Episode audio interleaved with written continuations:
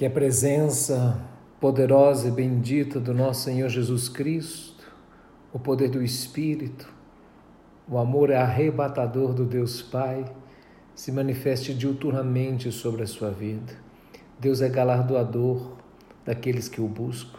Sim, os que o buscam com fé recebem recompensas maravilhosas. Deus se faz presente. Deus tem prazer em se revelar aos seus. A intimidade são para aqueles que temem o Senhor. Jesus Cristo enfaticamente declarou que não temos nenhum segredo, pois tudo nos deu saber. Por isso já não nos chama de servos, mas de amigos. Como é maravilhoso saber que todos os dias, na viração do dia, o Senhor se revelava a Adão, a Eva. Quando eles pecaram, houve uma separação, mas o animal foi imolado para que a nudez dele, a vergonha deles fosse coberta. Aquele animal prefigurava o Cordeiro de Deus que tira os pecados do mundo. Sim, Deus desceu, se fez homem. O Evangelho é isso: é Deus se fazendo homem para trazer salvação e redenção, pois Deus é um Deus relacional. Todas as religiões querem se achegar até Deus, mas o Evangelho é Deus se chegando ao homem. E quando nós entendemos que a essência da vida é a adoração, a razão primária, princípio de toda a nossa existência é amar a Deus acima de todas as coisas, de todo o nosso coração, com todo o nosso fervor, de todo o nosso, nosso entendimento. Sim, porque onde estiver o nosso tesouro, aí também estará o nosso coração. O nosso coração é o nosso tesouro. Nós somos aquilo que amamos, nós somos reflexo daquilo que adoramos. Quando nós adoramos o único Deus verdadeiro, nós nos tornamos cada vez mais semelhante a eles, a ele, mas à medida que o ser humano ele adora o dinheiro, a fama, o poder, a riqueza falsos deuses, falsos ídolos. Ele é um idólatra, ele se torna cego, ele se torna mudo. A palavra de Deus diz que os ídolos são coisas de nenhum valor, eles têm boca que não falam, ouvidos que não ouvem, nariz que não cheira.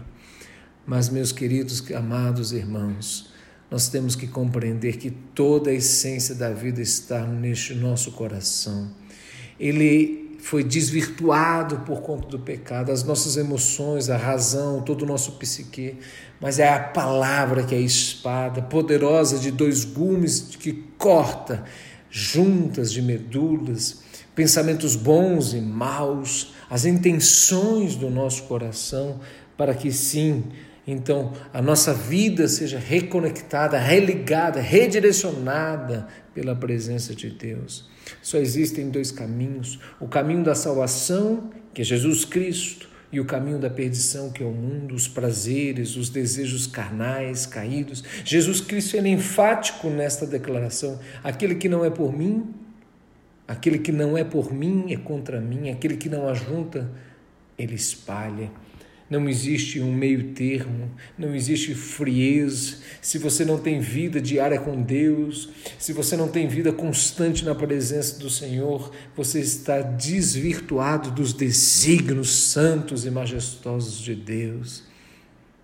Entenda uma coisa: quanto mais você amar a Deus, Quanto mais você buscar a Deus, quanto mais você desejar ao Senhor, quanto mais nós nos entregarmos e nos rendermos a Ele, mais plenos, mais vivos, mais esperançosos, mais coerentes, mais transformados nós seremos.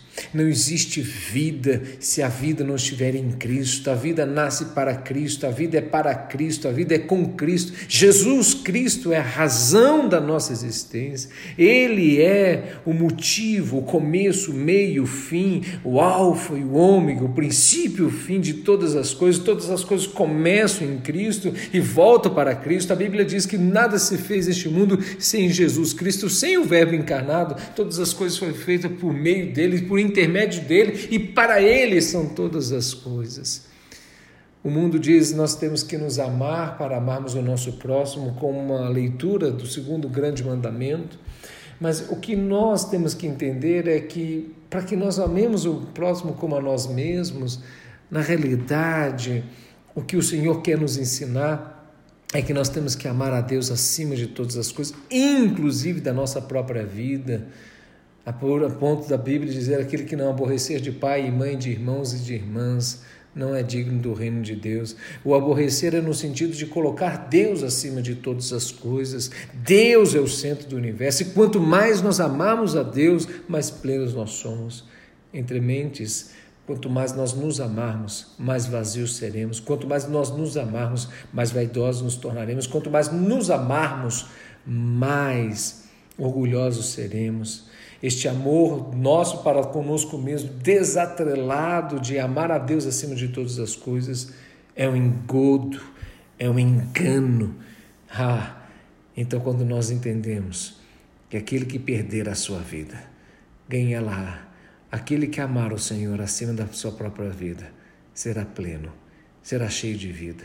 E aí sim ele amará o seu semelhante como a si próprio. Que Deus te abençoe. Aonde está o seu coração? Quais são os teus tesouros? E a forma como você lida com o tempo, a maneira como você lida com o dinheiro, a maneira como você se relaciona com as pessoas são grandes termômetros. O dinheiro, o tempo e as pessoas denotam e falam onde efetivamente o seu coração está. Se o seu coração está em Deus, o seu tempo é voltado para Deus, o seu dinheiro é para a glória de Deus, os seus relacionamentos são permeados na verdade em amor. Aonde está efetivamente o seu coração?